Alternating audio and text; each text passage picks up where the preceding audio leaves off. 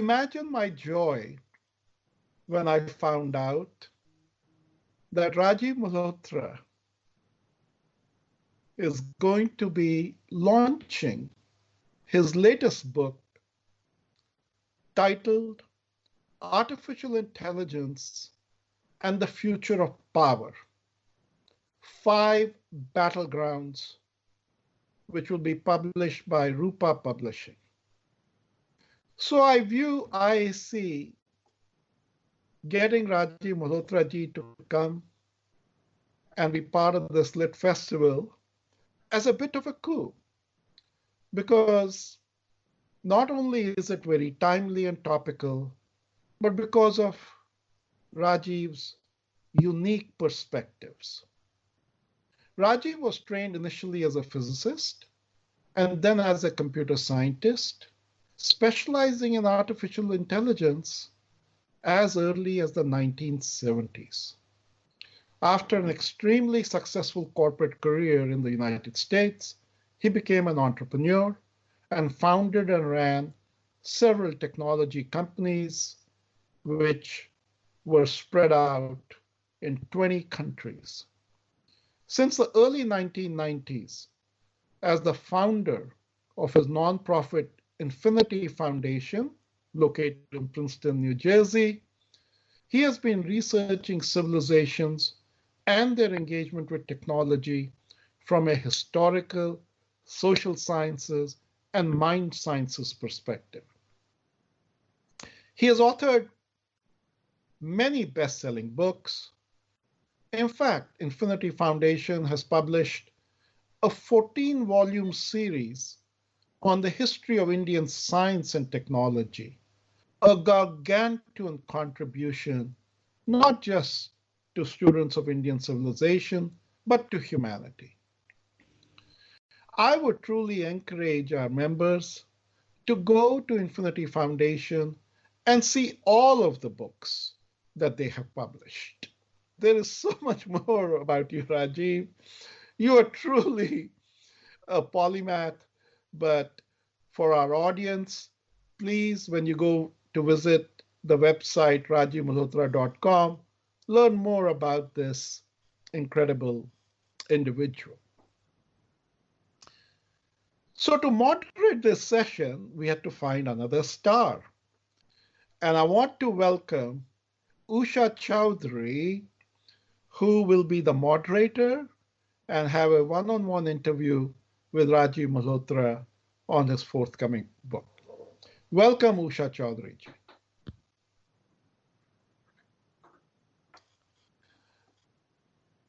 Usha Chaudhary is a remarkable business leader who has served as president, chief operating officer, chief transformation officer, board member, and senior advisor.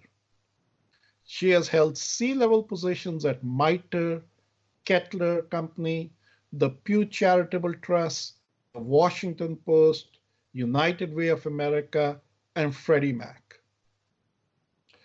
Usha was recognized in the top 10 women of influence in technology by Analytics Insight in 2020. She was also named a finalist in the March of Dimes, Heroines of Washington in 2018, Washingtonians' Most Powerful Women in Washington 2017, BizNow's Women of Influence in Commercial Real Estate in 2017, and Washington Business Journal's Women Who Mean Business in 2016. In 2007, Chaudhary was named Washington's nonprofit CFO of the Year for Innovation. Usha is currently on the boards of Nathan Associates, an international management consulting firm based in Arlington, Virginia, George Mason University Honors College, the India International School, a Northern Virginia Indian American Education and Cultural Center, and a recent nonprofit startup, Renew, Reform Education for a New World. She has also recently been named senior advisor to the Infinity Foundation. Usha, what a remarkable individual you are. IAC is so delighted to have you moderate this session. I will hand over the floor to you and let the session now begin. Thank you, Rakesh, very much for that introduction. And I also want to thank the Indo-American Arts Council for inviting us to speak at its literary festival featuring stories of humanity by world-renowned authors. Today, I have the pleasure of speaking with one such world-renowned author, Mr. Rajiv Malhotra, about his soon-to-be-launched new book titled Artificial Intelligence and the Future of Power, Five Battlegrounds. So, Rajiv, you have written so many books and have been a vocal public figure on topics related to Indian history, culture, philosophy, and Sanskrit, just to name a few. I also know, and as Rakesh just told us in your bio, that you were a technology entrepreneur for many years before exiting that line and starting and launching the Infinity Foundation about 25 or so years ago.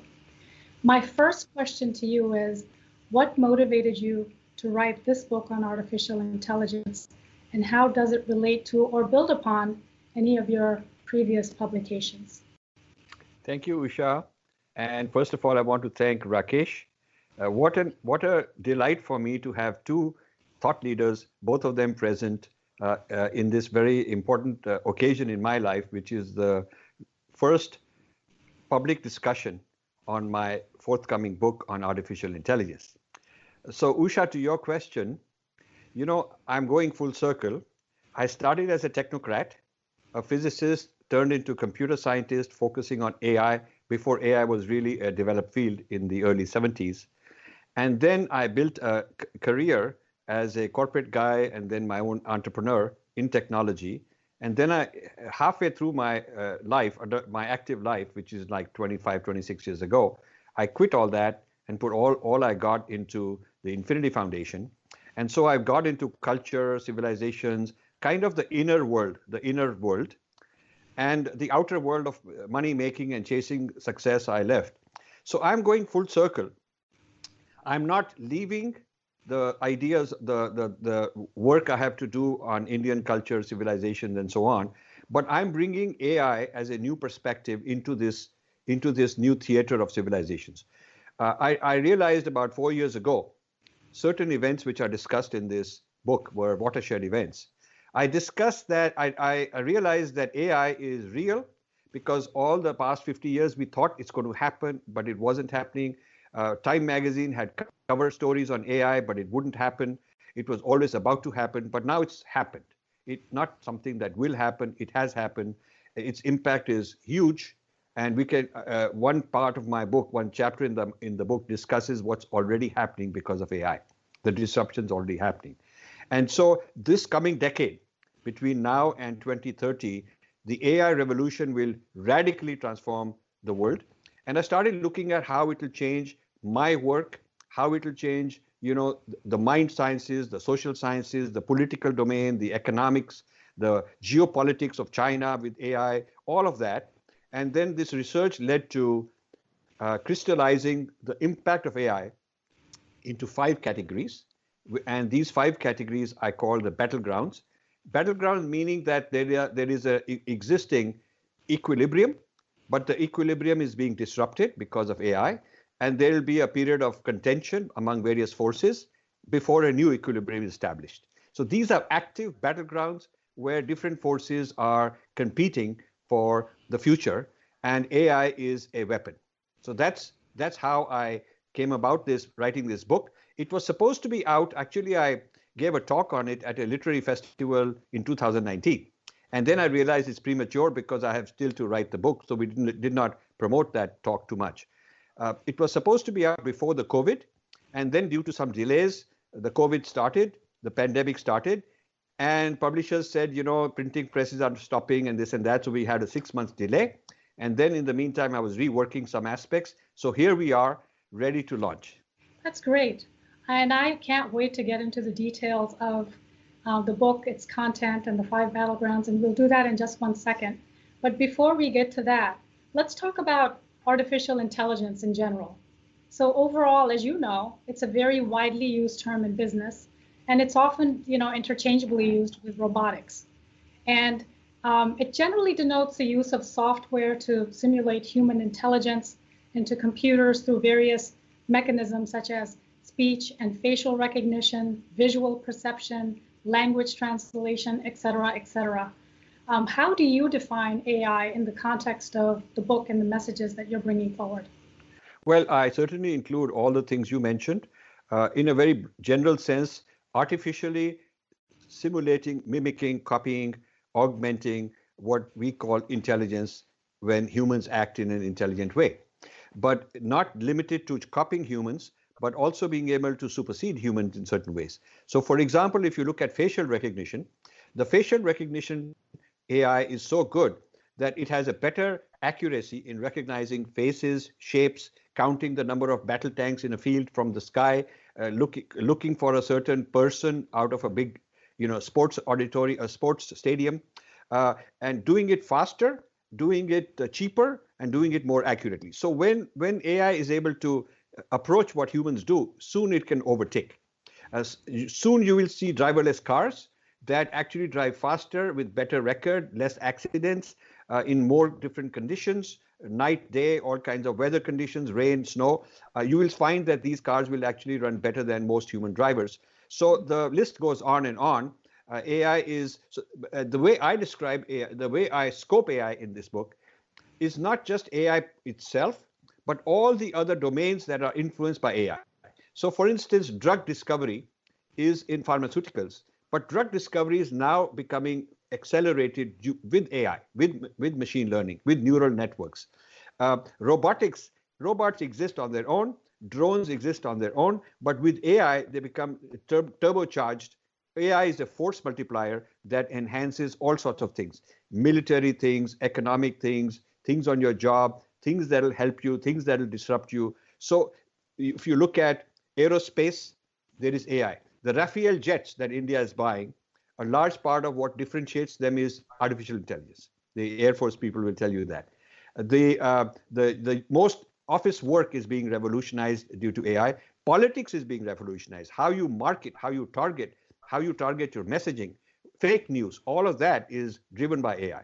So AI is a kind of an ambient presence, augmenting, either replacing or augmenting human intelligence in virtually every domain there is. And the range of technologies is huge, from nanotechnology to aerospace to quantum computing, which are separate technologies in their own right. But as a cluster with AI as kind of the brains behind it, I'm using the term AI very broadly to cover all of that. Very helpful. Thank you for setting that context. Now let's turn to the book itself. So can you summarize the key messages in your book? So, you know, AI is often received as a utopia because it'll solve all the problems. But it is also going to shake up things. So I have looked at 5 different domains in which it's shaking up things. That doesn't mean it's only a problem. It means that it's also a problem. It's a solution to many things, but it's also an issue that we have to come to terms with. Of course, it'll happen. It should happen. You cannot stop it. But we should be responsible in understanding what are the issues, and then we can take care of it through better policies, better awareness, more people at the table. More stakeholders need to be informed so they can negotiate their position. So I'll describe very quickly what the 5 battlegrounds are. So the first battleground is economics, jobs. Now AI will also create jobs, but it will also destroy jobs. The issue is the impact is unequal. So in Bangalore, it may create jobs. In Silicon Valley and parts of China, there are factories that will create jobs. But let's say Tesla, driverless cars, will create jobs in the auto industry for Tesla. But the drivers who lose their job will be in Africa, Latin America, in India, places like Bihar, Orissa, UP, they are not going to get the jobs of AI, but they're going to lose the jobs from drivers. So the impact on those who lose the jobs and the impact on those who get the jobs is not the same. It's not the same people. It may be different countries. Certain countries will get stronger. Certain countries will get weaker. Within the same country, certain regions geographically will get empowered. Certain regions will get poorer. And certain strata certain kinds of educated people will get a huge amount of opportunities, and a lot of people will get disempowered. There are some studies from the World Bank and United Nations that women in Africa stand to lose a whole lot because of AI. The fact being that their jobs are low-tech, labor-intensive, the kind of jobs that will be displaced. So it doesn't help to say that AI will also create jobs. The point is there will be social disruption because the impact is unequal on different parts of society. And India has a lot to be concerned about because of overpopulation, because of under-education, because of a lot of unemployment. So the economics is one battleground. The second battleground is China and artificial intelligence, geopolitics in general. A large part of the US-China dispute is not about, some things here and there, and they'll buy some farm stuff, and we will not buy some of their stuff and put some tariffs and all that. The real deep concern the US military, the CIA, national intelligence have is that China has taken a large amount of AI technology, AI intellectual property, by hook or crook. And now in many ways, it's on par with the US. In some ways, it's ahead of the US.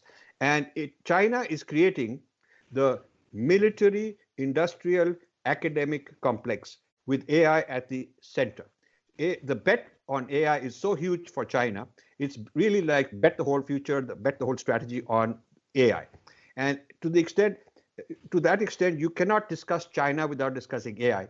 And you really cannot discuss the future of AI without bringing in China, because China is at the cutting edge in so many ways. These are forecasts not just by Chinese companies, American companies. PricewaterhouseCoopers report on AI shows where China is headed and what is its market share. And I quote all that statistics. The United Nations, McKinsey, World Economic Forum, all sorts of organizations in their forecasting on China are very much, showing the way China has leapfrogged. And the military people.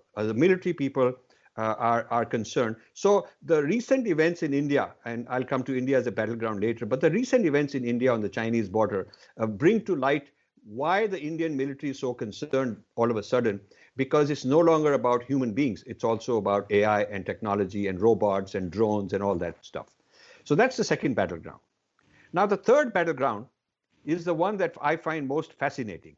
I find it the most challenging to explain. I find it very difficult for people to accept it, but I find that once they accept it, once they understand it, this is the real game changer. This battleground has to do with big data. Big data about human beings, our behavior, what we post, what we retweet, how we behave in social media. All that is being mined by the Facebooks, by the Googles, by the Twitters of the world and Chinese companies, and turned into models of our behavior, our psychology. And these models are predicting what to say that will infuriate Usha, what to say that will make Usha happy, what is she likely to buy, how is she likely to vote, and how do we manipulate it, what kind of fake news will make her behave this way or that way.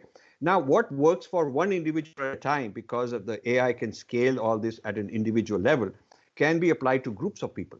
How to make a certain community upset at another community. Now AI with natural language processing can produce a large amount of fake news, all sorts of news about what's going on. Maybe it's true, but it's been artificially inflated. Maybe it's getting too much boost. So this kind of use of AI to produce narratives, artificial narratives, this is exceedingly dangerous. And then how the narratives have to be customized for each person, where to send it, where not to send it. You'll get narrative A, I'll get narrative B, how to time it. And all this is being perfected. It can manipulate elections. It can create civil wars. This is the future of what I've called breaking India forces. They are already working on this, and our people are really not. So the psychological manipulation started with the discovery that AI can be used to sell things. Amazon can sell you things. Netflix can tell you what movie to buy. The dating service can be more efficient in telling you whom to date. So which restaurant to go, what is your favorite dish? So more and more decisions being made by the algorithms because they're learning more about you. Believe me, algorithms have learned more about people than they know about themselves. because there are things I don't know about myself, I don't remember, or I'm trying to deny, but the algorithm can outsmart me. It certainly knows more about me than many of my close associates do, even close relatives do, because I don't necessarily show them everything, but the algorithm is picking up all my behavior.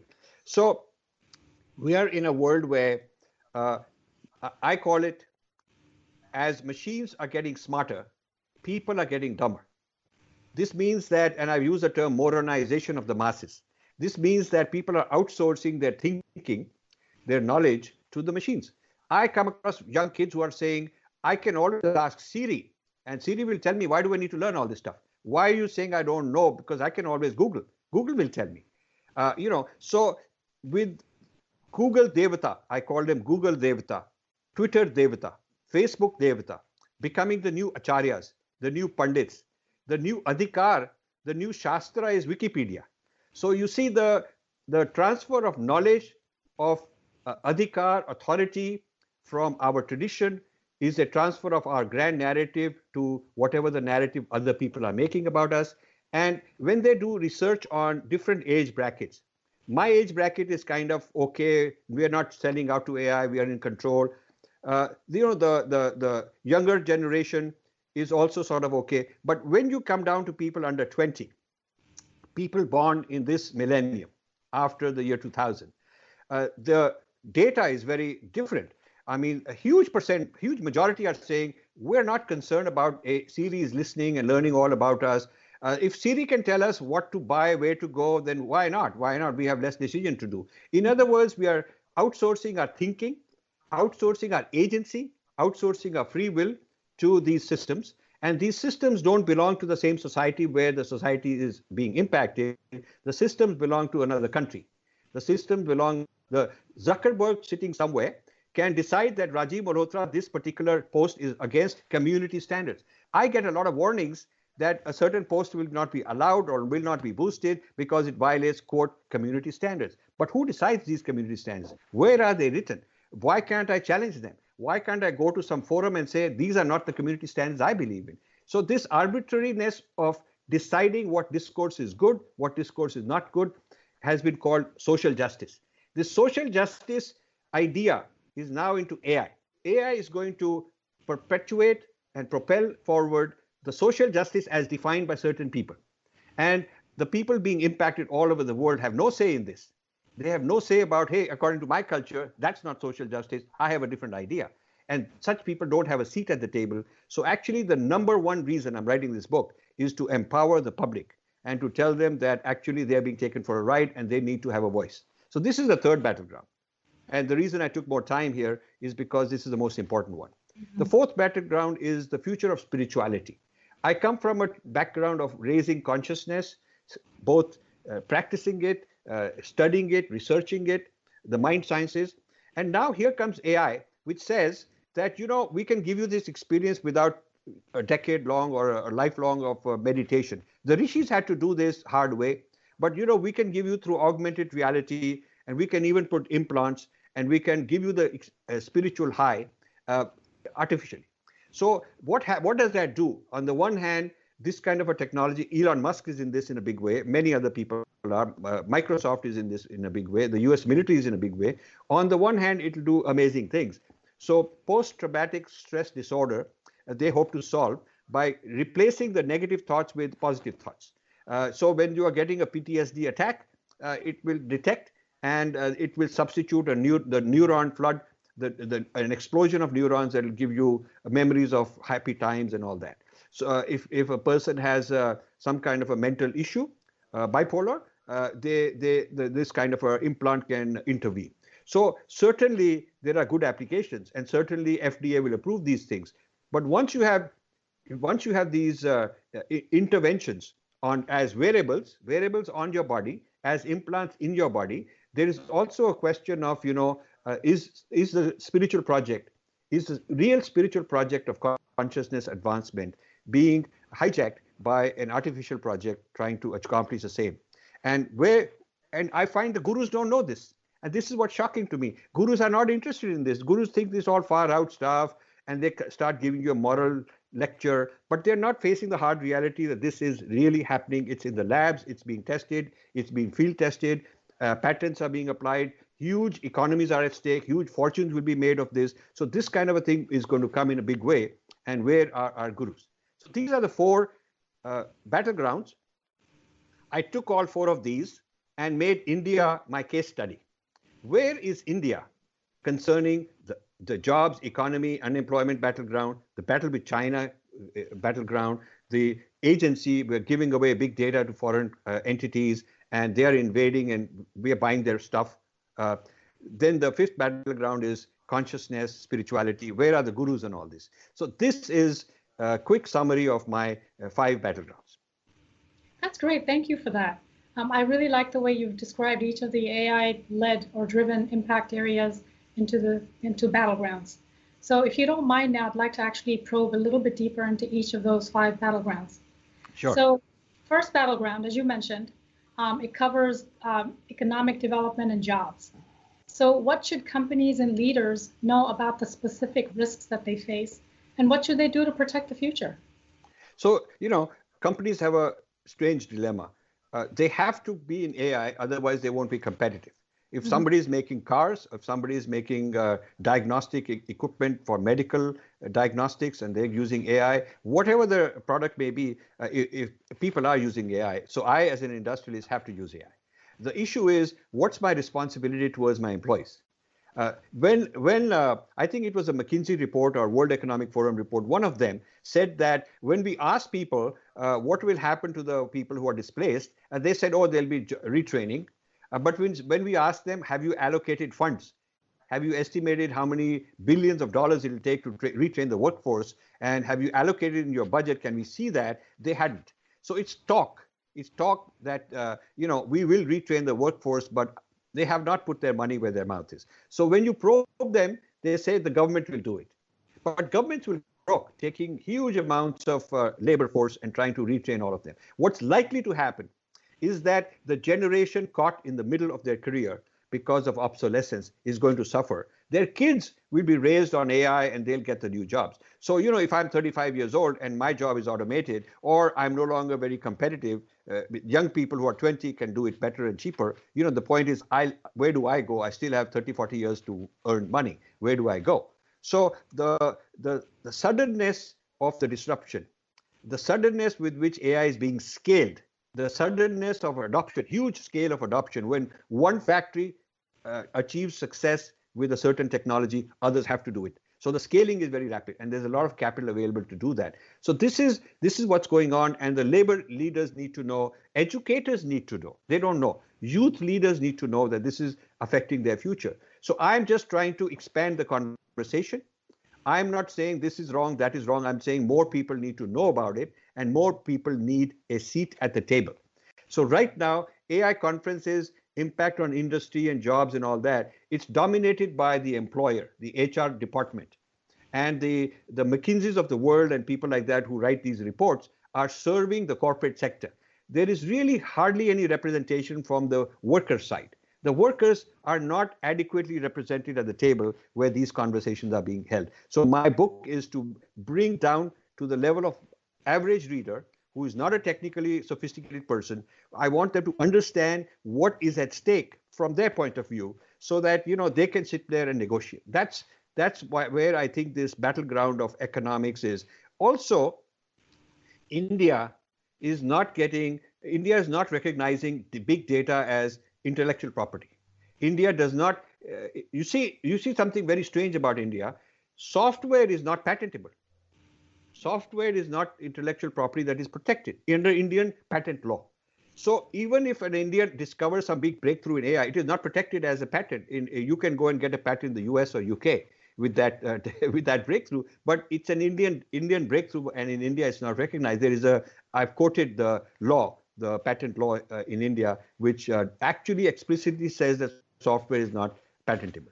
So there are some weird things that are happening, and this is my reason for concern. I also show the Indian, I may be getting ahead into the Indian battleground, but just to make a point, I think this outsourcing of labor, outsourcing of labor meant that we become like the cyber coolies. We are providing the raw labor. Others are using our brains to make their technology. We are the bricklayer going from a village to a town, making a mansion for somebody. We don't own the mansion. We don't even own one brick. The bricklayer may have installed 1,000 bricks. He doesn't even own equity in one of them. He's just given his labor, got money for it, and he goes on looking for the next job. So a huge number of Indians, they're doing better than before because they've sold labor. But the people who are the client own the power. They own the intellectual property these people are producing and not the workers themselves. The middlemen have become billionaires. I mean, the Infosys of the world, the TCS of the world, and all these other guys who are into this outsourcing, they have made money because they are supplying a huge amount of labor, marking it up double, triple, 4 times, and selling it to the Western clients. The Western clients are happy because they're getting high-quality labor and they're owning the intellectual property. But the workers themselves do not become stakeholders. Hardly 0.01% of them actually become entrepreneurs and are able to make a living. So this whole business of economics, jobs, is a very serious battleground. I believe that there is a return to digital colonization. I see an age of digital colonization where China and United States will be the new colonizers. China is taking over Africa and Pakistan and various other places. And United States is taking over many places. There'll be some other major countries also. And so I see digital colonization as sort of a very serious threat for economics in the future. Yeah, so that's actually taking us into Battleground 2, where you talked about which addressing the power in the new world order, weakening of the sovereign states, the recolonization of the world into digital colonies, which you just mentioned. So how should policymakers protect society from these abuses of AI-enabled power, while at the same time continuing to optimize the benefits of AI for the economy?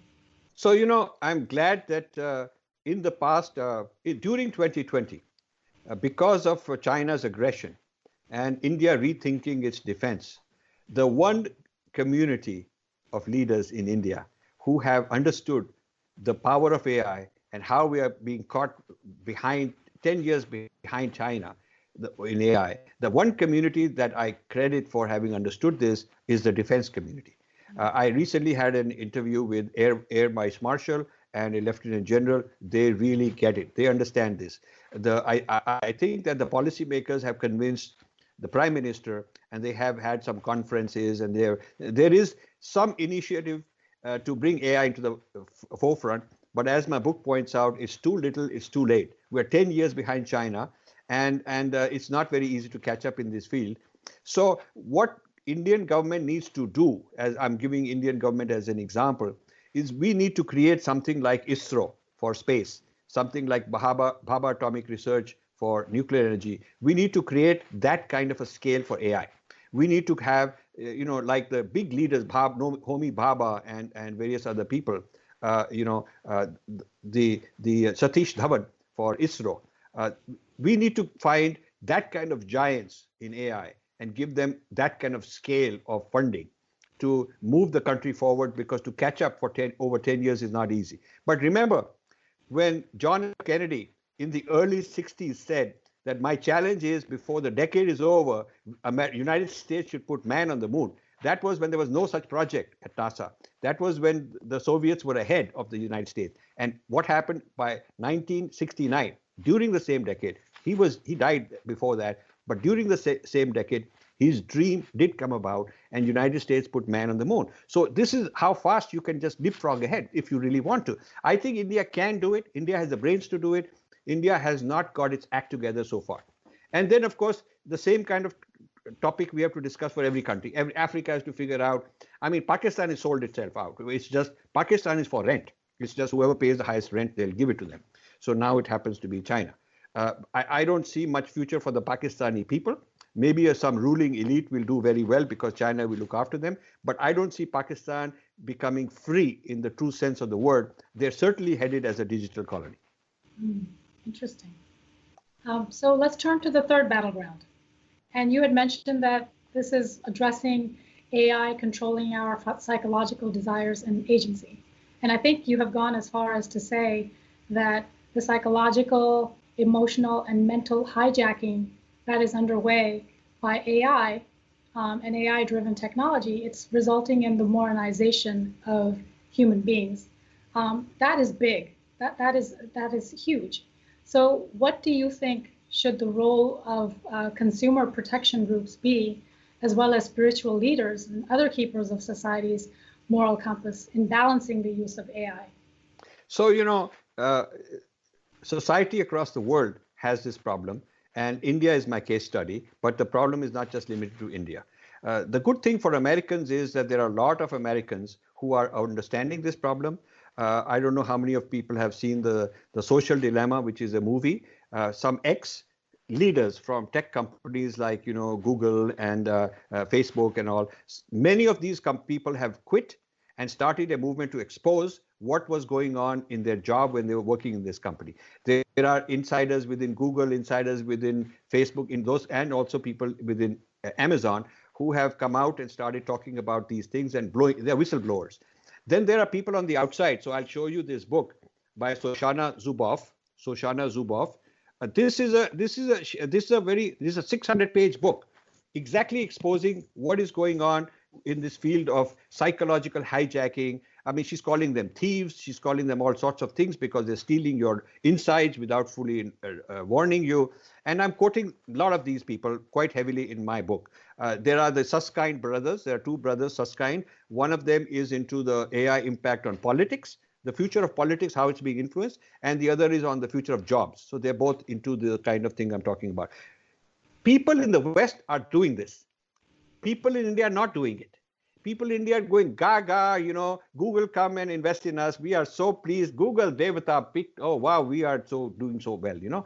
I'm surprised that at the lack of understanding on the Indian consumer groups. You would think that the left would complain, but and the right would say it's hijacking our culture and civilization. But both of them are gaga. We are being successful on the Twitter platform. I got so many lakh users. I'm successful on such and such YouTube platform. I have more views. What we don't realize is that we are doing a dance on a platform the platform's strings are being controlled by someone else, and they're making us dance. And we think we are dancing freely, but we are not. Somebody is controlling which tweet of mine will become popular, which will be shadow banned. Somebody is controlling all of that. So really, the book is to shake up all our thought leaders, including the people who are running months and literary festivals and who are the icons of social media and who are the big shots who are very powerful, you know, defining our success in terms set by another person, in another country, where we have no control over what their rules are. But we are placating to those rules. That's like those are the new devatas. We are bowing to them. We are practicing all the rituals that will make them happy. We want the devata to be happy with me. Twitter should like me because God forbid if they ban me, my competitor will get ahead. So, you know, it's like the rajas. The rajas at one point in time were competing for British attention. Which raja gets to sit on an elephant and he gets a 21-gun salute, feels very proud, while the British are the ones who are organizing all this. So they lost their selfhood. And India is running the risk of losing its selfhood. So also many other countries, most other countries. But India is far too large to just become a colony again. And that's the risk I'm concerned about. And that's what I'm shaking people up. So I want awareness. I want all these Twitterati and all these people who are setting up these great channels on foreign, foreign platforms to know that what they are doing is feeding big data to those people, making them more powerful over us. And they will decide who gets to see what their views are, what their ideology is. They're controlling the discourse. We are getting free services. We're so happy. Those guys giving me free email. Those guys give me free search. But why are the richest people in the world today, the people who are worth 100 billion or more, why do they happen to be the same people who are giving me everything free? I mean, this is amazing.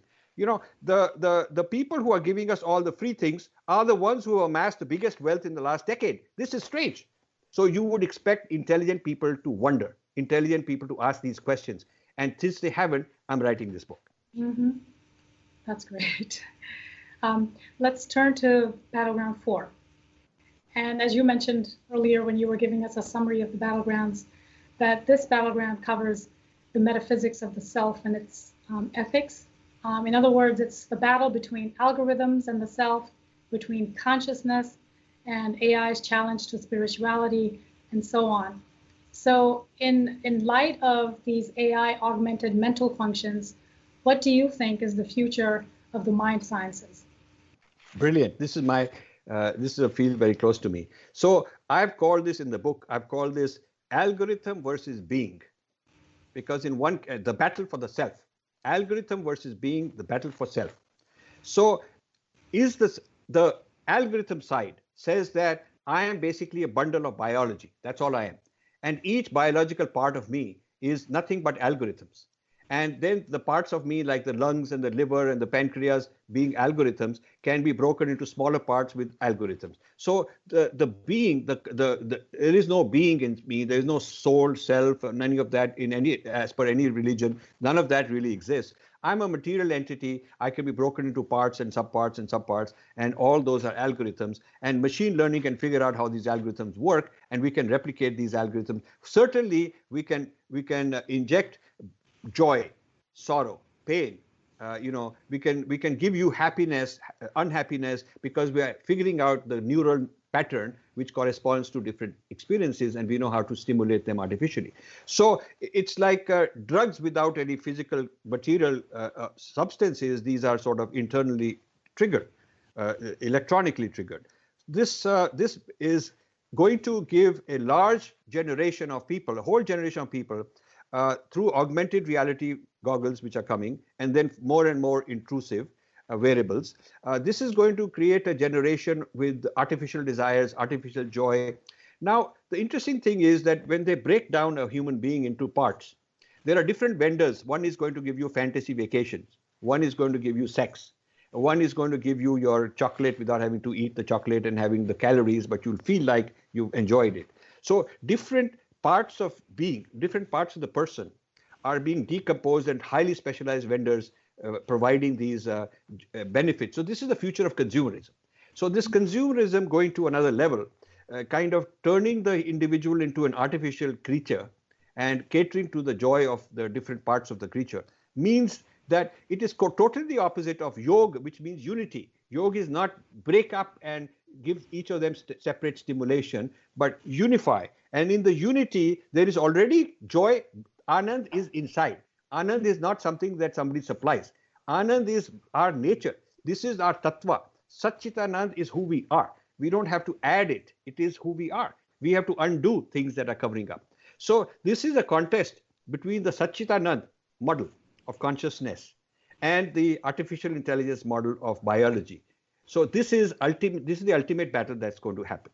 And I feel that gurus are unequipped. I've talked to gurus. They don't know. They are just into their own kind of a, you know, but this is the future, and we need gurus who understand this and who can counter it. I'm going to write sequels to this book. In this book, I'm exposing problems. It takes 500 pages just to explain all these problems. So I just give hints about solutions, but I'm writing sequels to this book already where I will offer my solutions. Oh, can't wait to hear that or read that. Let's turn to Battleground 5. So you brought up India several times in the context of some of the other battleground discussions that we were just having. And I know you mentioned that you have put in Battleground 5 and using India as a case study. And in describing the threats that India is facing, I believe you mentioned the metaphor of the Titanic hitting the iceberg. Would you mind elaborating that for our viewers? So I don't want people to get scared and really start hitting at me, because this metaphor is powerful and it's meant to shake you up. So Titanic was the ship 100 years ago, roughly, which was considered to be the greatest ship, the most VIP luxury liner meant for the elite, and you know, so solid that nothing could happen to it. On its maiden voyage from England to United States, it sank. On its maiden voyage, it hit an iceberg. Iceberg is something where only a small part of it is visible above the surface. Most of it is beneath the surface. So what is above the surface may be some miles away, but actually beneath the surface is a huge mountain and you could hit it. So the only way you'll know if you're reaching an iceberg is radar, underground sonar. So the Titanic was equipped with sonar, but it hit the iceberg. From the time it hit the iceberg, it took 2 hours and 40 minutes to sink. So the metaphor is, if AI is the iceberg, which means we're only seeing a part of it, we don't have that sonar.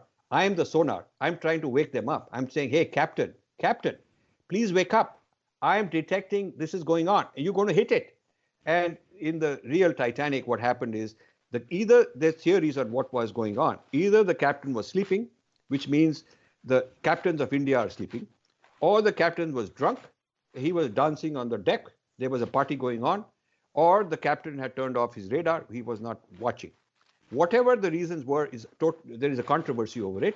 But the fact is that the captains of the ship did not take action to watch out and do something about it. So India, if India is a Titanic, then India is just moving ahead. The question is, have we already hit the iceberg? In which case, nothing can be done. Mm-hmm. Or are we about to hit the iceberg? In which case, if the captains were to wake up, something can be done. I believe it's the latter. I believe it's my job to really shake them up. And that's why the book is a tough read. It's not a nice, we are this great civilization and we're doing well and we got all these, it's not a goody-goody type book. It's a tough book. We don't have much time left. Now, it's very interesting. When the Titanic hit and in 2 hours, 40 minutes, it sank, there were lifeboats. There were sirens saying, jump on the lifeboat. Some people did jump and saved themselves. But, a large number of people were dancing at the deck. At the deck of the ship, there was a dance going on. And there was a band playing, and they were drinking their champagne and enjoying life. And when the ship sank, the band sank, and those dancers also sank. So now there's a controversy about, are these band people heroes because, they sacrificed their life? Well, come on, if they sacrificed their life, it didn't really help anybody. Or were they fools? Were they ignorant? Were they self-deluded? Whatever it is. On the deck of India as a Titanic, there are people rejoicing. We are having cricket matches. We are winning this trophy. This Bollywood thing happened. There is a latest scandal. Somebody got an FIR. Somebody got bail or did not get bail. Or in this state, we won this election and we overthrew that consortium of companies, that political parties. So whatever it is, India's people at the deck are enjoying the tamasha. They're enjoying this great pop culture. They are doing very well on social media. They think their time has come. They've gotten rid of mainstream media, and now the social media, they think they own it, which they don't. It's the social media that owns them. So this is the deck. Life on the deck is this, we are a great nation. We are doing so ahead. We are becoming Vishwa Guru and all that. And I'm saying that actually another model is that India is the Titanic. Its captains are sleeping as far as AI is concerned. Maybe they've just woken up this year, which is good. And the people on the deck are playing the band and enjoying life. And this is a very negative, dramatization of what can go wrong with India. And the purpose of saying this, the publisher said, don't say this. And I said, I have to say it. All the people who read this book many, many times said, this is very powerful. You have to say it. So I'm saying it. And I'm prepared to discuss whether it's a valid analogy, not a valid analogy. But my motive is I'm a lover of India. I put all my life into India. I don't want India to hit this iceberg. Mm-hmm. I want India to be okay. And I'll do whatever it takes. So right now my job is I have to go find where the captains are, shake them up and say, okay, wake up, guys. Time to stop this party and do something about what is going on. So there is a sense of urgency in the metaphor of the Titanic. There is a sense of danger. But there is also the chance that we will save and we will enjoy the ride. Then we'll be the Titanic. We will be truly the Vishwa Guru. That is what I want to achieve. So what should countries like India be doing to prevent themselves from hitting the iceberg? So, first of all, I'm proposing several things. First of all, India has to completely overhaul its data policy. I know that there is Gopal Krishnan, there are many important people who've been brought into this. I'm very grateful that they've taken on this challenge. They're very smart people, and they are doing very late in the game, but they are doing a lot. I wish them success. I think it's still very early that these debates are going on, but I am still not convinced that even what they're proposing is enough. And this is where I, off record, I want to have conversations with people and give them some ideas on what ought to be done. Also, you know, what got me very concerned about this whole business is that many years ago, I found that the Kumbh Mela, which has up to 100 million people coming, American academic people from Harvard and other places descended on the Kumbh Mela to mine it for big data. They were looking for biometrics. They were looking for human rights problems. They were doing a survey of all the jatis, who they are, where they're coming from, whether it's male-dominated, female-dominated, whether the Brahmins are too many, Dalits are not enough, whether the Muslims are allowed, not allowed. I mean, they came as a social sciences project. And they came as a social sciences project under the garb of mapping, this was called mapping the Kumbh Mela. So they're building a map of the whole movement of 100 million people and their psychology, creating their algorithms on what the behavior is and who is who and how it works. And I warned that this is a loss of big data India should not allow. And I wrote a booklet on it, and my booklet was translated into Hindi and English with Hindi at the other end. 1 lakh or more copies were distributed at various Kumbh Melas. So many people came to me and said, you've woken us up, something should be done. When Yogi Adityanath was the chief minister, soon after he became chief minister, I went and visited him for 2 nights. I stayed in his headquarters, in his VIP accommodation. They were very nice and hospitable to me. I gave them my report. I said, please stop foreign entities from coming and having open access to record and take the data from Kumbh Mela. It is a very dangerous national threat to us. And so many people on the social media knew what I'm saying. The booklet I wrote is available for download. The videos I did are available on my YouTube site.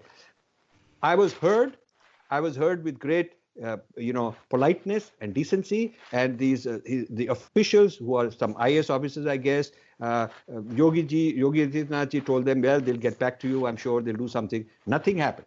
Nothing happened till today.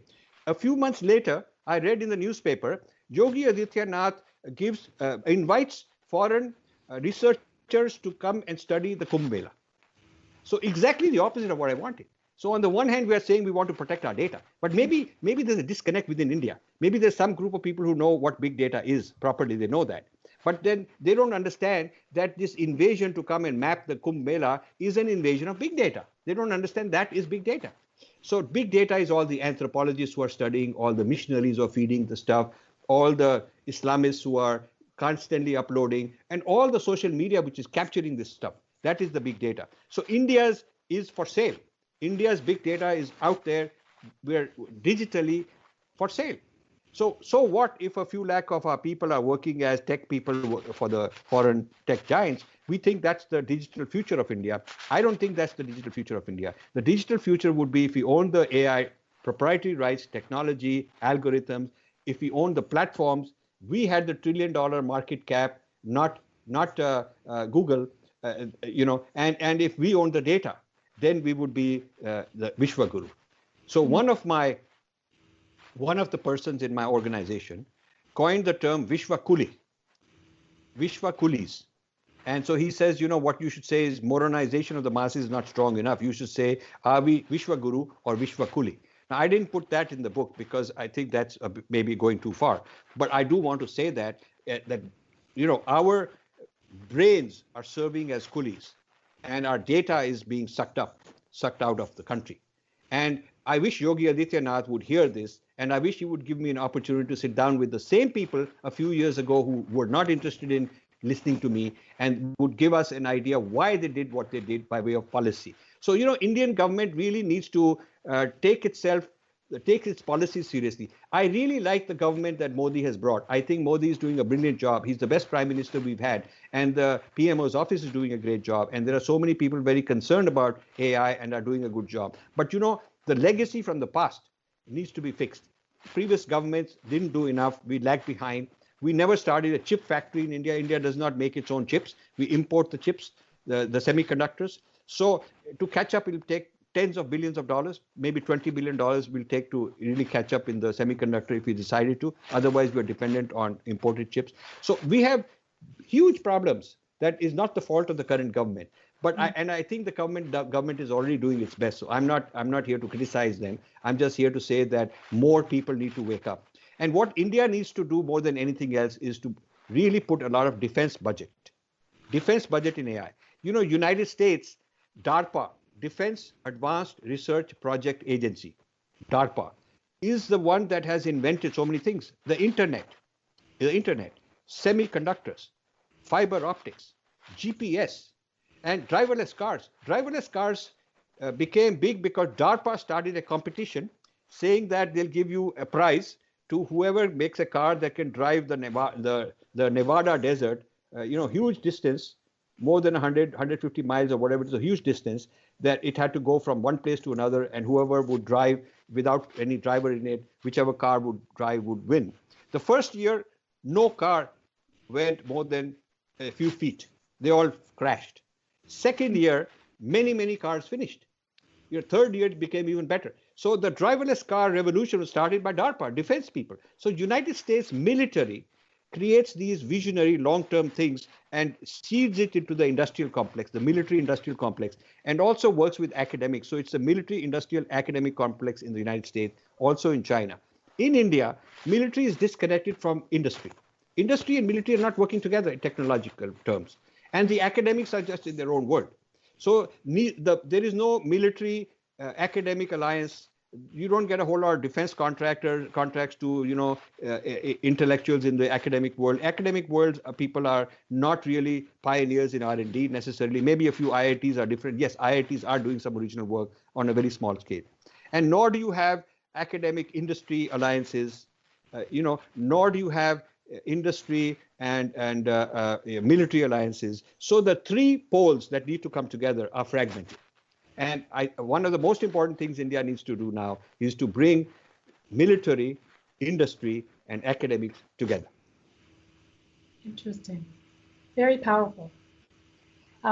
Let's roll forward to the current environment, because I'm sure when you began writing this book, there was no pandemic, and we were just in a different world, and our world and everything around us has changed dramatically. So in turning to the focus on our current environment, and the serious issues we're facing with the health pandemic, witnessing the geopolitical struggle in the great power competition between the US and China, and dealing with the domestic shift in political power. So what themes and messages in your book do you feel are most relevant to our current news topics? So I think that the current topics, in fact, I have in my book written quite a lot on what are the topics that affect, the current environment. I would say, and I have the book ready to go to print in the next, probably on Diwali day, it will go to print. So I have it sitting here ready for the printing. So I would say that the acceleration, what Rakesh said at the beginning is very true. The pandemic accelerated what was happening anyway. And the things that we said would be 5 years away are happening now. So the predictions I made in my book are actually definitely happening even faster.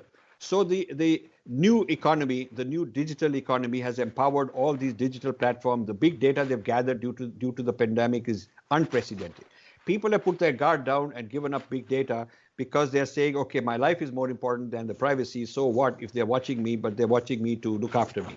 So there is more and more big data being gathered about you, me, everybody, and we are more and it is natural. It is natural. Our priorities are short term. We want to be okay. And what are the long term consequences we haven't looked after? Probably some laws need to be enacted that prevent the people who are collecting the data from using them in a way against our interests. But nevertheless, the trend is accelerating. So the trends of jobs, economy, haves and the new haves and the new have-nots, the new concentration of power accelerating, it has moved faster because of the pandemic. A few stores will survive. A lot of retailers will go away. A few restaurants are surviving, and they will expand and take over the market share because a lot of the little ones are gone. So you look at any category, you'll find that the people who are weaker, who did not have the cash flow, are gone, and so the strong will become stronger. Because that is what happens when there's a disruption. The second area to look at is geopolitics. I think the polarization of China versus the rest is going to become enhanced, because this was, I predicted that China will continue quietly getting ahead, you know, and then there'll be a moment when everybody else will realize, oh my God, look at what's happening, and they'll come together. But I think that's going to happen faster. So the rise of China using this AI and the new technology is accelerating, but the rise of the anti-China is also going to accelerate. So this will be a very interesting clash that will happen sooner. I don't think it'll be 2030 as I predicted. I think it'll happen much sooner, this kind of a clash. And then this business of human rights and rights of consumers and social theory and social sciences. Social sciences are obsolete. Social sciences, they have a very obsolete method of collecting data about society. They send an anthropologist, and the anthropologist, by the time they collect all this data through surveys, it's already kind of obsolete, you know. AI is, through the big data, is capturing real time what people are buying, what they're thinking, what their fears are, what their concerns are, what is the mood of the of each community. They're doing it on a global scale. So the data gathering and then processing it into models and coming up with conclusions and trends is happening real time with this you know, AI. And so I think that what the pandemic has done is accelerated the AI-driven social sciences. So there will be AI-driven mind sciences and AI-driven social sciences. These two, the inner world and the outer world, AI driving and the pandemic actually pushing it forward faster. So this is a very thoughtful and provocative book, no doubt, just based on the glimpses that you have given us of it. So in your view, what is the most controversial aspect of the book? And even more broadly speaking, are you worried that you'll have a lot of people that disagree with your messages, and some may even be offended by it? Okay, so the most controversial part of my book is to say that as machines are getting smarter, people are getting dumber and more dependent on these machines. A phenomenon, a syndrome I'm calling the moronization of the masses. People of our generation and maybe 25 up don't agree, and maybe it does not apply to them. But I have done a lot of surveys with teenagers, you know, people below 20 in general, and they have no problem saying that we don't need to learn a whole lot because machine will tell us, you know, like calculators made it irrelevant to learn multiplication. We don't need all this general knowledge and all the stuff because Wikipedia and Google and Siri, they'll tell us what we need to know. So the moronization of the masses is a real syndrome. That I think is a very controversial thing for people like us to accept. But I would urge them to go to the very, very young people and ask them, what do you think? And those people think, yeah, it's okay, it's cool. So that's one controversy. The second one is what we did not get into is I feel that all this will lead to ultimately a depopulation. A depopulation of the world will become inevitable. 8 billion people becoming 10 billion, soon predicted to become 12 billion. The world with all the robotics and all the automation can be run by 1 billion, 2 billion people. You do not need so many people. India, instead of 1.3 billion, could with a few hundred million run the whole country and run it very well with the best technology. So we have surplus humans. What will happen to these surplus humans? Yes, we can give them, keep them going, give them food and keep them alive and meet their needs, but that's a big drain.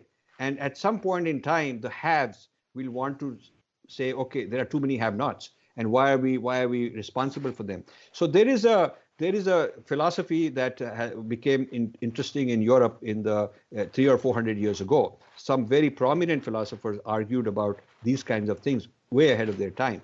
I think the future will see a revival of this debate. Which way it'll end up, I don't know. But I think a debate on is the world overpopulated? Should there be population controls? But when you start population controls, voluntary, give them incentives, it takes 50 years to reduce the population, because it takes 2 generations for, you know, the birth rate to come down and the previous people to die out at their natural age and then have a smaller population. So what happens during the 50 years is very messy. I described some of that. It's a very messy world when you start depopulating on a voluntary basis, and it takes a long time to flush out the you know, the population, and then a small population is left. It's a very unstable, contentious battleground that will probably turn violent. Mm-hmm. Now, as to people thinking what they think of me, I certainly expect to be attacked. Why not?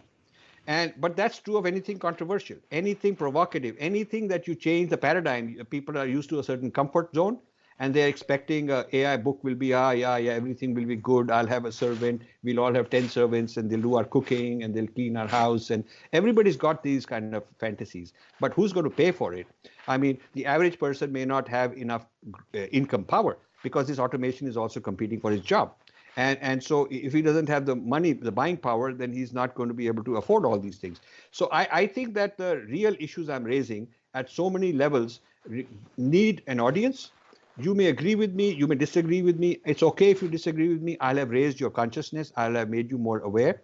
Out of the five battlegrounds, maybe you agree with a couple, you disagree with a couple, you're not sure about some others. Fine. I just want to increase the conversation. All I want is more people to start talking about this, because I don't think this should be where global warming was. I think this discussion is where global warming was a few decades ago. People who were at the cutting edge of thinking about it were considered to be, conspiracy theorists, and they were way out and nobody really believed in it. But, there have been so many debates where the technical side that really knows what's happening is a small number of people, but it affects the masses. And the public intellectuals need to come and join this discussion. So I'm doing that. I'm bringing this discussion into the public. And I'm very grateful and thankful for to Rakesh for facilitating this. And I know that he's a dear friend for a long time. I said, let's keep it under wraps. Let the book come out. But I promise you'll be the first forum to where I'll go public and talk about it. So we kept it under wraps for a long time. And when this shows is when people will find out. And whatever happens, I'm prepared, because I come at it with a clean heart. My intentions are good. I want it. I'm doing service to humanity, especially to India. And I want people to take this seriously, debate with me, argue with me. I'll give them evidence. I'll give them backup. I want to have conferences on this. I want to have a lot more discussion on this topic. It's going to be the topic discussed a lot in this decade, the way people discuss global warming. Great. Another question, if you don't mind. Sure. Obviously, you're talking about a lot of key disruptions that are driven by AI. So how would you compare this versus the industrial revolution-led disruptions that we have faced in the past? So people say that when Britain had its industrial revolution, in fact, I was at a conference and one of the speakers said that we should not worry about loss of jobs because, when the Industrial Revolution happened in England, he showed pictures of people whose jobs were finished. The jobs were no longer required. But then he says, overall, new jobs were created in the factories. So more jobs were created than destroyed. So the Industrial Revolution overall was good. That's what he said. And my response was, the jobs were lost in India and the new jobs were created in England. So there was a disruption. There was a whole colonization happened because of the Industrial Revolution, disempowering the textile workers, the iron steel workers, the various kinds of manufacturers in India, disempowering them and shifting that economy and that power to places like Manchester, where they had the industrialized mills and factories. So the global disruption was very big. While jobs were created and jobs were lost, it was an uneven impact. And the power of money gave the people who were the owners of these things the clout to make the rules and rule the colonies, even change their narrative, even change their self-esteem, even change their language. So that power existed. So those who got the power with money then could use that money to change the narrative, change the language and all that. So I see that there are parallels with this. If you think of this as the Industrial Revolution, yes, it will boost the economy. There'll be new trillionaires. I think there will be some trillionaires, but it's not going to be an even impact. There will be haves and have-nots, maybe bigger disparity than before. I've shown some statistics in my book about the disparity increasing between the top 1% and the bottom 50%. So the Industrial Revolution, this is like another Industrial Revolution. It will create new weapons, new military kind of weapons. It will create within the same country, difference between the rich and the poor across countries, colonizers and colonies. So I think there are some parallels and we should be prepared that the next 10 years is going to be very dramatic. And between now and 2050, it will be a completely revolutionized world. Any organic growth more forecasts and economic models are obsolete. This is not going to be some business as usual X% growth going on. This is going to be a very disruptive environment. And the young people, I'm too old to have any to worry for myself, but I worry for the young people because they'll have to face all this. So as we're sort of nearing the end of our conversation about your upcoming book, when one does a Google search or even a Amazon search for AI books, right? There are tons that show up. And you just flashed one, you know, important one as well in this conversation. So how would you say, what really differentiates your book from these others that are out there on the same topic? So, you know, some of the books are about technology, how to write AI, you know, how to learn this program or that program and so on. That's one group of AI books. Another group is science fiction. They're talking about, you know, the future world and all that. Mine is neither of these. Mine is about policy, about society, about things happening on the ground and things that are going to happen in the next 5 to 10 years. I'm not talking about long-term futures. I'm talking about right now. Now, within this space, there are some books. There are a small handful of books and they are emerging. But I see that a voice from the Vedic tradition is missing. A voice from the Vedic tradition looking at, from our point of view, what is at stake. And we also, I will not give out this secret because that's in a future book. Not only is our tradition at risk, but our tradition has solutions. Solutions that other traditions don't have. So we ought to actually reinventing AI from our point of view. We ought to be taking control of the future of AI from a Vedic point of view. So this goes back to your very first question. How does it relate to the rest of my work? It relates to the rest of my work because not only am I warning about the dangers that our civilization faces, but I'm also going to explain what are the resources, unique resources, our theories have, our ideas have, our whole history has to bring into the AI of the future to make it more powerful than the current AI and also to protect us. Great. Now, as we began this interview about this book, I started with you, asking you to summarize the key messages in the book. So in closing, I would like you to summarize who are your target constituents. So if you could briefly, sort of give a recap of who are your key constituents and what are the issues they face and what do you think they should be doing about it? So my main constituents are the youth because it's their future.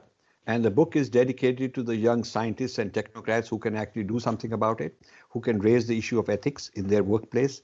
My target is the policymakers in places like India to take this matter seriously, the gurus who need to take this matter seriously, the public intellectuals who are dancing on the deck of the Titanic, which could hit the iceberg and sink. And they are having a good time thinking that they got more retweets, this guy got more followers, this guy is starting some YouTube channel, so many people are, this tamasha that India is going through, these tamasha walas need to know that there is some, that they're standing on the deck, which could be, the whole deck could sink. And this is not stable ground. This is not our, Matri Bhumi, so to speak. It is sort of foreign soil because some other people control it. So I'm trying to shake them up. I'm also wanting to reach out to the industry leaders in the tech world, in the United States. China, probably they won't listen. Because there are people inside Google and Facebook and all these kind of Microsoft who have a conscience. Now, somebody needs to represent the other's point of view. Some people already are. Mine is a different spin because I come from a different civilization. They need to hear this. And rather than having a us-them fight, they need to sit down and we need to have some friendly discussions on what's reasonable, what is a win-win, how can we have good technology doing good things and at the same time not devastating and undermining ancient civilizations and rights and values and spirituality and so on. So those are the constituents that I'm targeting this book. Great. Thank you so much. Thank you. If you don't mind, and if we have, I'd love to ask you a couple of questions about you, because I'm sure the audience would want to know a little bit more about a few things that I want to address with you that's not readily available in your bio or on your social media profile. And so the first question is, what one thing about yourself do you want people to know that's not already out there publicly? Well, you know, a lot of people ask, why are you doing all this for the last 25 years? My friends and family also ask, what's in it for you? You're taking so much heat. Not only you gave up the income, not only working like crazy and ruining your health sometimes because you're not doing anything that you should for yourself, but you're also taking risk. You're sticking your neck out. It's a thankless job. Nobody's, you know, except for some friends who really get it, some people who really understand it. The average person may not even know, you know, may not even care too much. And I'm taking so much risk. I get so much angst against me, hate mail and threats and whatnot when I travel around. So, you know, people want to know, why do I do it? So the real answer is I don't start with what will impact you or you, what will sell and all. I'm doing my own swadharma. I'm doing my own yajna. I had a spiritual transformation actually since childhood. I've had a lot of experiences. But in my early 40s, when I was at the prime of my business life, my business career, I had these huge experiences which told me that, you know what, while I'm healthy, while I'm young, while I'm active, I can do so much. I should quit this rat race and get into self-discovery and giving back to my dharma. So this giving back is what we call yajna. That is, means the ecosystem, we take from the ecosystem. Every breath I'm taking from the ecosystem, all the food I get, all the knowledge I get, wonderful people like you, wonderful people like Rakesh, all kinds of things we depend on come from the world outside. We should give back. That is the balancing of the ecosystem, and that's what we call the yajna. So I decided that my swadharma will be to self-discover, understand more and more, to share and to give back. So I actually... I haven't ever talked about it. I'm not a guru. I'm not anybody who should be or want to be a guru. But my own transformation is the guiding principle for what I do. And that's who I am. Thank you. Thank you so much for all that you do and have done. So any final closing thoughts about the book, about yourself? So I would request my readers and potential readers to please not prejudge. Get the book. It's going to come out in January. We'll have a bunch of launches. I will have Rakesh and me talk more about it. We'll have several of you involved. I want to have debates, panel discussions, conversations. Get a copy of the book, read it. We are turning it into tutorials, online tutorials, webinars with PowerPoint slides, with short video clips of 2 minutes each to get messages out. We're trying to create a huge ecosystem to sort of get these points out. So please take it seriously. I am open to criticism. Let's be decent about it. It is a tough book, I know, but I think everybody should be aware of these ideas. And that's all I ask for. It's a good, honest hearing with an open mind. Thank you so much. And with that, we all look forward to your book launch in January. And folks out there, you just heard the snippets about this book, very important, and it touches each one of us. So I too urge you to pick up a copy of this book, Artificial Intelligence and the Future of Power by Rajiv Malhotra, when it's available in January. With that, I want to thank you again, and I will turn it back over to Rakesh. Clearly, every literary festival you dream of authors who will come and stretch your consciousness. But I say this with all sincerity. This session is the one session in my life where I have really experienced Drishti Shrishti Vad. Rajiv has revealed the Rupa of what the world is going to be. He has performed a signal public service and a service for those who believe in the sovereignty of an individual human being. We thank you for that. Throughout history, the greatest crime against a human being has been organ harvesting. But Rajiv has revealed that the most dangerous organ harvesting that is going on is the harvesting of our mind. And it is happening unconsciously without us realizing it. I think this particular session is the beginning of what will be many conversations for the sake of an individual and for the sake of humanity. I predict that this book will be the most talked about book in 2021, and it should. And for that service, Rajiv, and for coming to IAC and being part of our literary festival, I want to thank you. I look forward to future conversations on the seminal contribution by you to the world's literature. Usha, thank you for hosting it.